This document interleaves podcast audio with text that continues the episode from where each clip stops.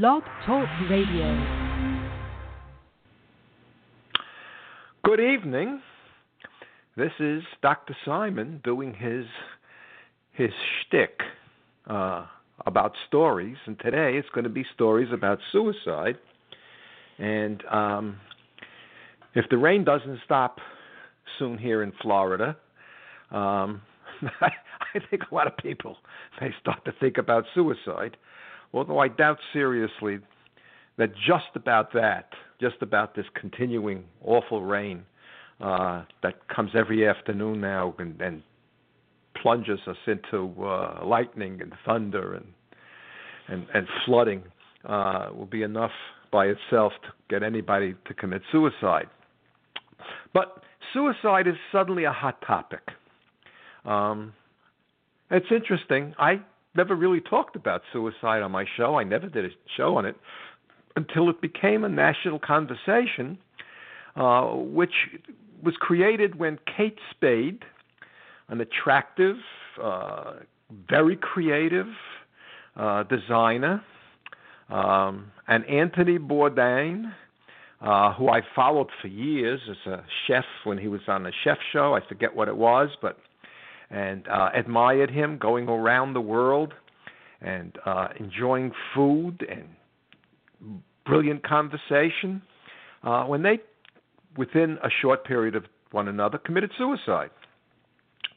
Um, I want to talk about uh, suicide, uh, especially about well, the separate issues. I'd like to talk about suicide and the psychological reasons that people might commit suicide.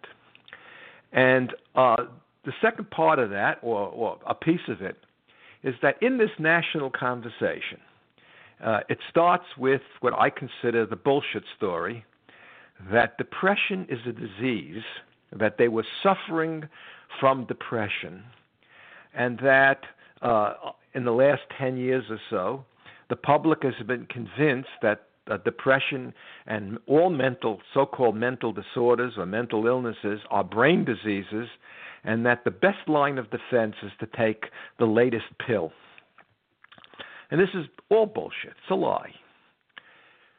Suicide comes out of a state of mind. And it's very difficult to know another person's mind unless they share it with you. And one of the my, my the blessings of being a therapist for 50 years is that I did my job well enough that people trusted me. Uh, many people trusted me to share their thoughts, their experiences, and the way in which they experience themselves and the world. Um, and I'm going to guess because I really don't know. I never met Kate Spade nor Anthony Bourdain. That what they would share to a therapist, um, whether it, had a positive effect or not, uh, was very similar to the stories I heard over 50 years of people who, fortunately for me, never committed suicide. Although I do have a couple of colleagues over the years who had patients commit suicide, and that was devastating to them the sense of failure and guilt that they had, that they somehow uh, couldn't help this individual to see things differently. And uh, what did I learn about the state of mind, even of people who are rich and famous? And and uh, over the years, how many rich and famous people, artists, singers, rock stars, movie stars, committed suicide? And we scratch our head and say, but they had it all. The problem is if you get into the mind of another individual, you may think they have it all, but they may think they have nothing.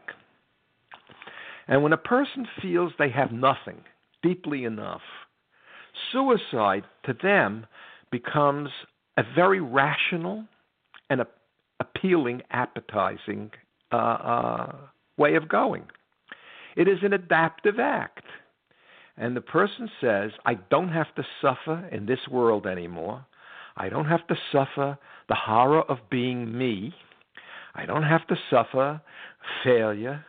They, they quote Hamlet, the slings and arrows of outrageous fortune. I can end it. Uh, many many years ago, when I was still a, a graduate student at City College in my master's program, had a wonderful professor of psychiatry.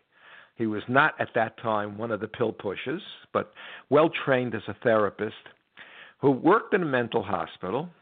And he said, when you get somebody in the emergency room uh, and they're really down and they try to commit suicide, uh, and and uh, we'll talk about different levels of intent in a little while. Um, and then all of a sudden they say, "I could leave now. I feel much better." He says that's the danger very often. The reason they're no longer feeling depressed is they now have considered and taken seriously and are planning a way out. So, uh, all adaptive acts have one or two kinds of goals. One is uh, where we reach for a goal that is uh, positive, pleasing, or we reach for a goal that represents an escape from some kind of physical or psychological pain. And people who commit suicide, regardless of the outside uh, uh, picture of their life, uh, and so many individuals who are famous and and uh, have notoriety and are celebrity. Oh, today celebrity seems to be everything, and we all want to be famous, and we all want to be uh, on on Facebook, on YouTube. We all want to be known and renowned, and we discover with so many of us and so many individuals, it means nothing. The people who claim to love you because you're a star and a celebrity don't know you, so they don't love you. And that's what's missing from the sense of experience of people who commit suicide.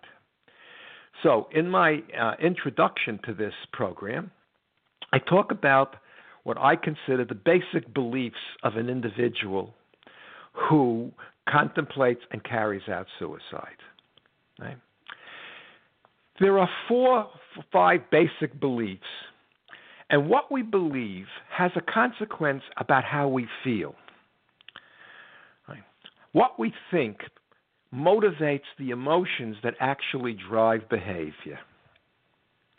So the first belief is a statement that says, I'm no good, I am unworthy of love, I'm a piece of shit. I shouldn't have been born. I mean, there are hundreds of ways over the years I've heard people say this. Uh, when in the darker days of my own life, I said it. Right? Um, I was very big on trying to be intelligent, and when I was really depressed, I would say, "Boy, am I stupid." In fact, uh, when I would want to judge somebody, and I, the harshest judgment I could make from my vantage point was to say, boy, are they stupid.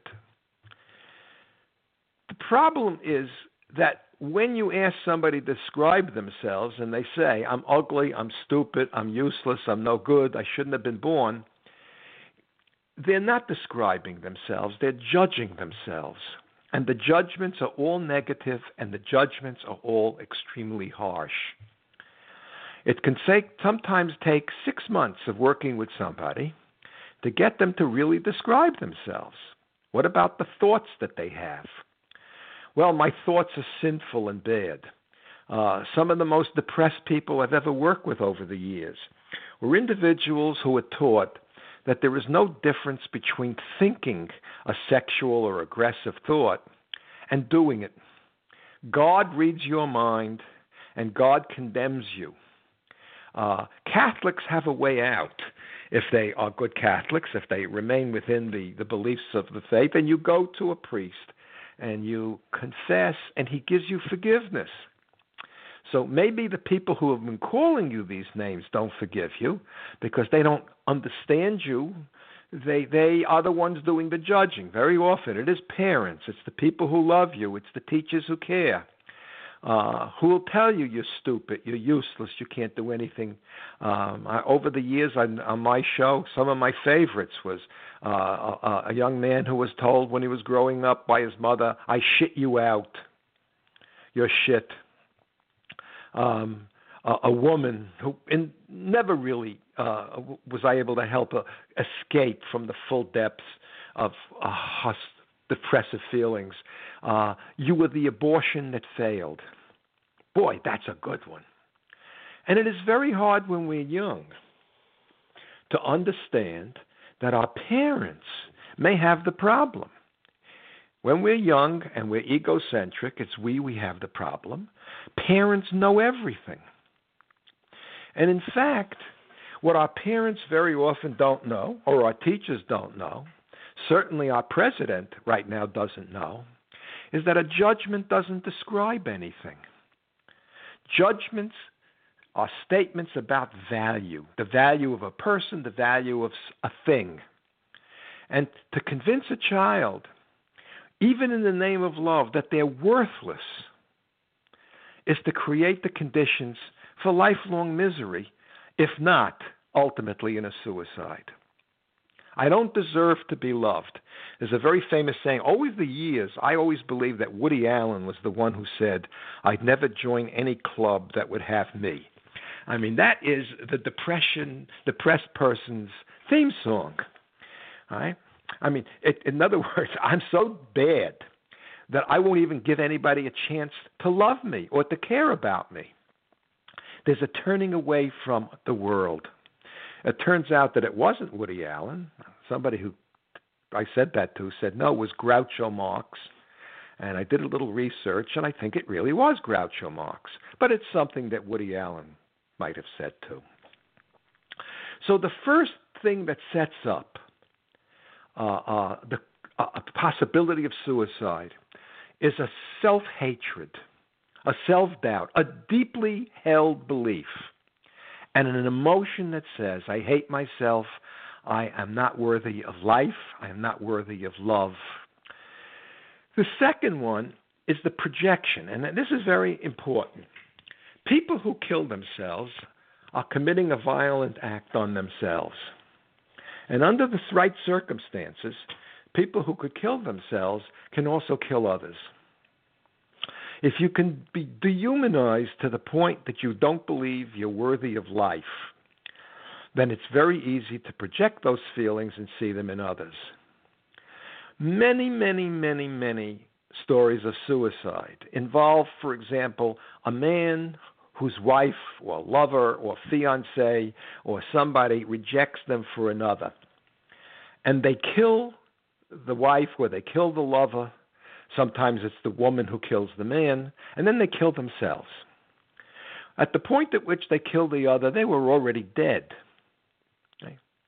Uh, men are very, very sensitive and can hate themselves and despair about their sense of manhood if they don't believe uh, that they are the best, if they earn don't earn the right amount of money, or if somebody finds somebody else who's more sexually attractive and satisfying to them. Right. Uh, as I've said in my last show uh, and other shows, uh, many of the people who uh, uh, get their AR-15 and blow away other people students or, or uh, the Las Vegas mass murder. Uh, uh, uh, more people died in the la- and, and were injured in the Las Vegas mass murder than uh, who uh, jumped on D-Day uh, behind enemy lines uh, while the uh, to create a diversion and, and a backfight uh, while the Normandy landings were taking place. I mean that that's big. That's really big. That one was war, and this was uh, a terrible uh, act of rage. Uh, the individual sees the world as a reflection of his own self hatred, and there's hatred that goes out.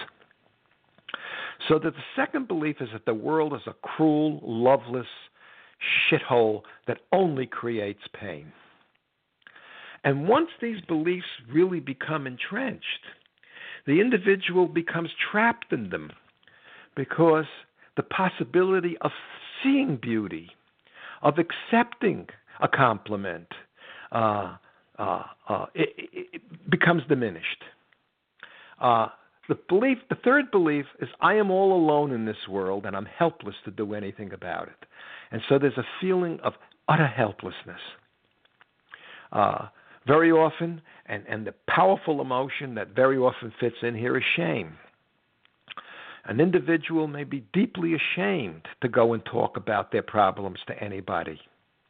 Uh, they feel others don't like them.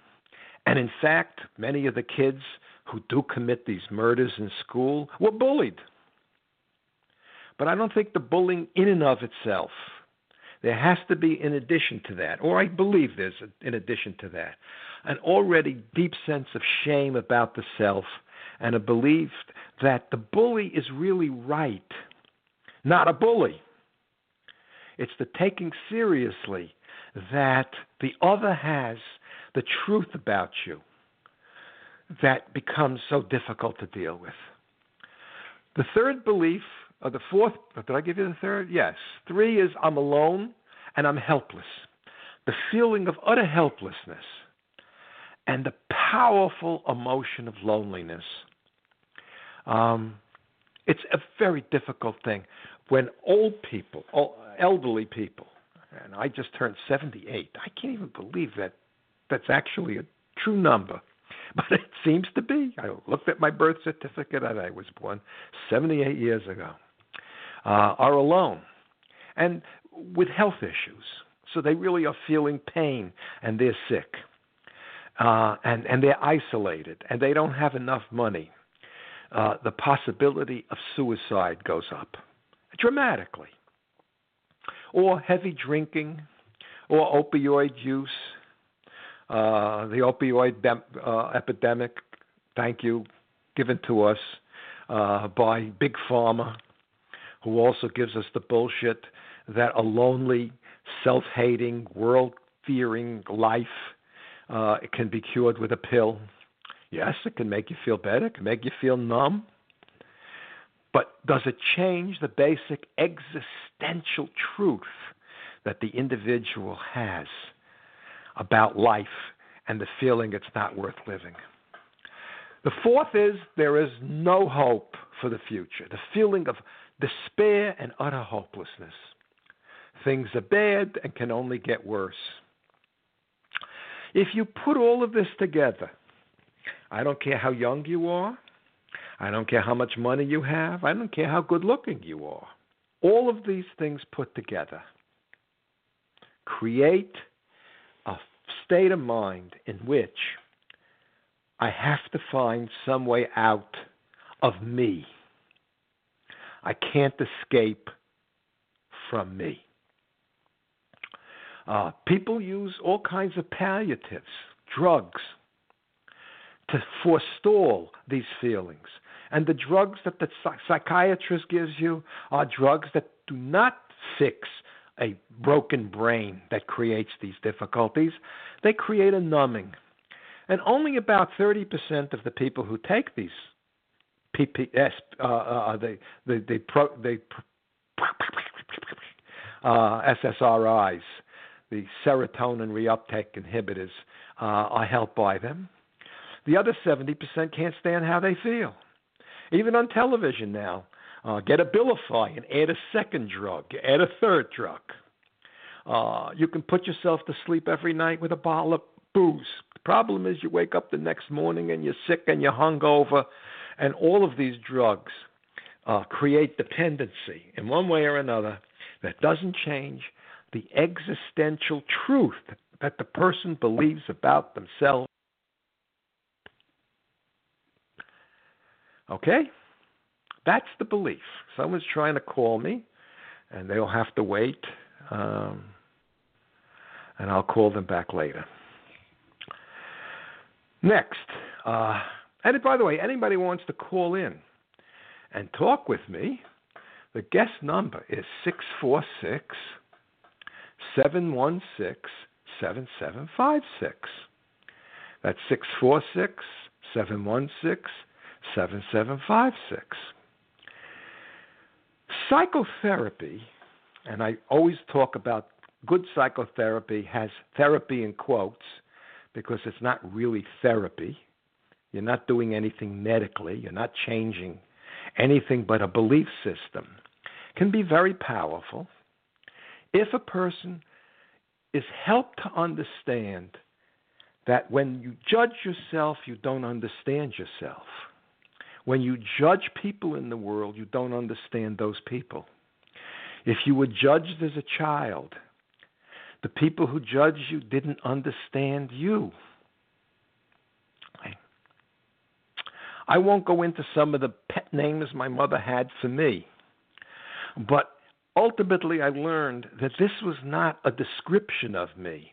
It was a projection of her unhappiness and her pain that that uh, got into my head and made it very difficult for me to be a happy person.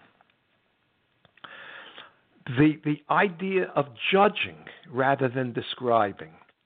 So what happened when I would work with somebody severely depressed is tell me your thoughts and tell me your feelings and like any good therapist created a relationship in which I did not judge the individual. I didn't say to them, You shouldn't think this way. There's something wrong with you. You're crazy.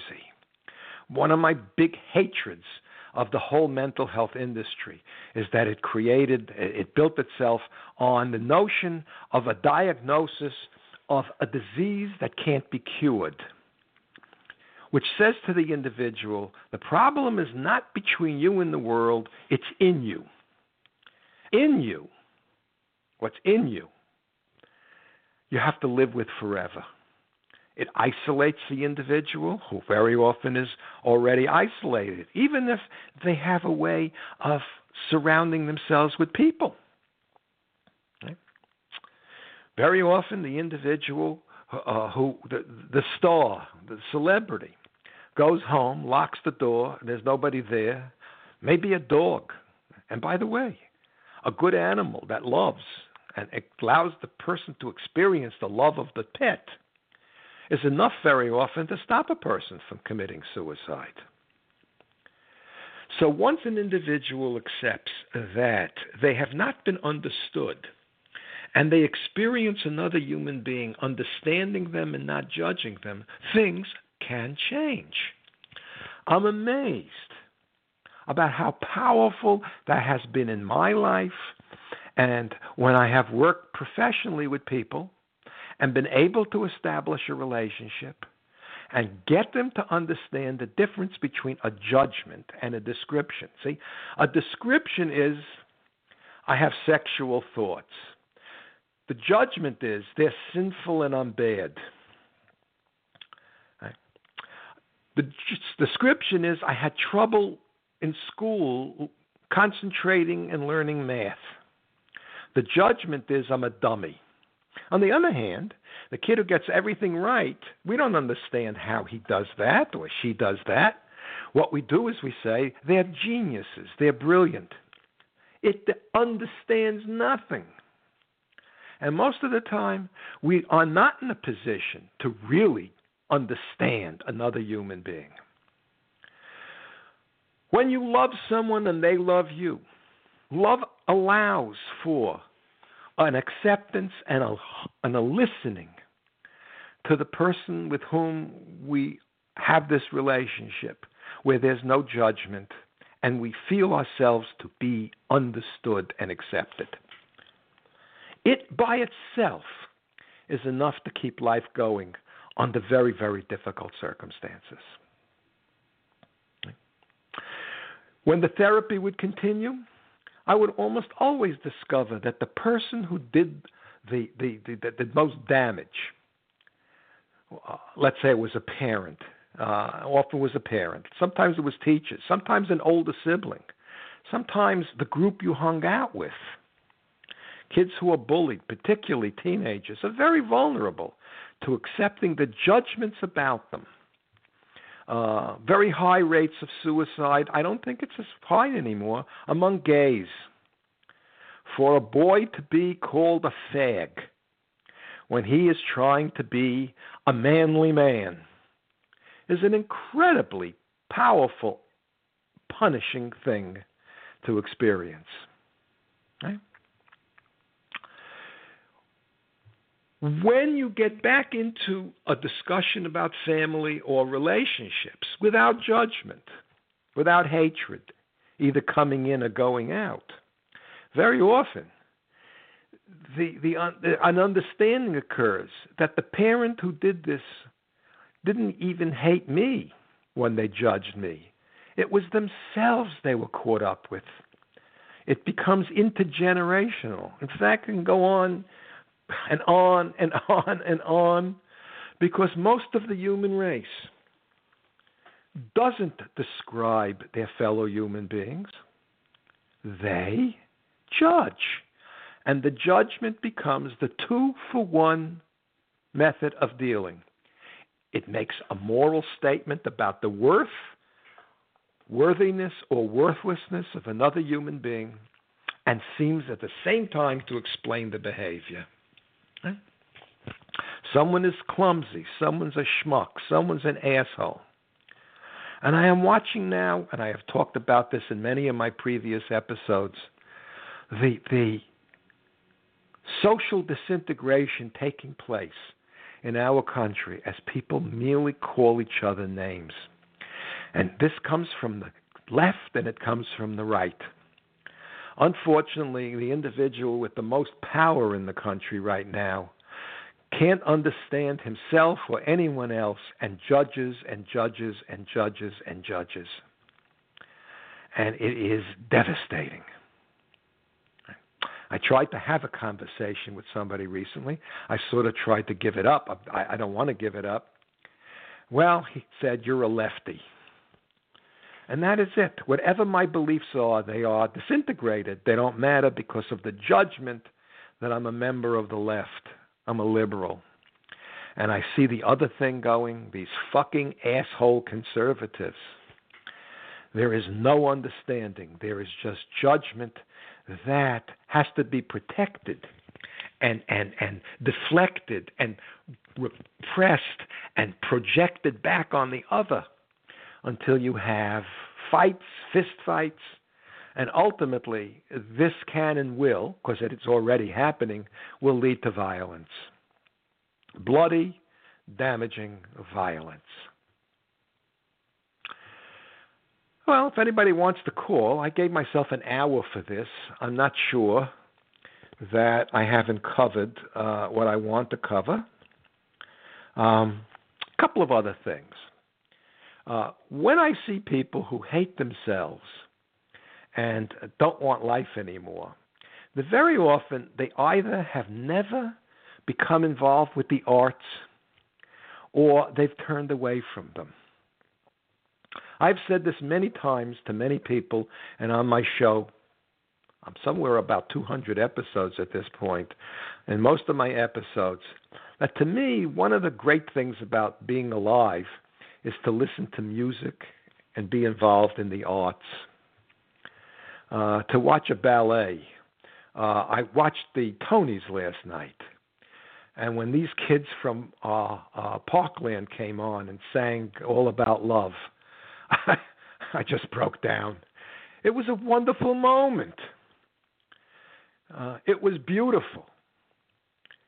It was life affirming in, in the uh, aftermath of all that hate, of all that violence, of this poor, sad, empty young man who couldn't see his own worth and couldn't see the worth of his fellow students and brought in a gun and finished off his own life, even if he didn't kill himself, uh, he would have had a better end than he's going to have uh, uh, for the rest of his 60 or 70 years in a prison where he'll be hated. And if anybody can get to the, him, uh, will torture him uh, and, and make his life uh, a hell. Um, Okay, I, I think it's time for me to have some ice cream. And I have the number of my friend who called, and I'm going to see if I can call them back. I did a half an hour. I was going to do an hour, but nobody calls, so I'm going to hang on for a couple more minutes.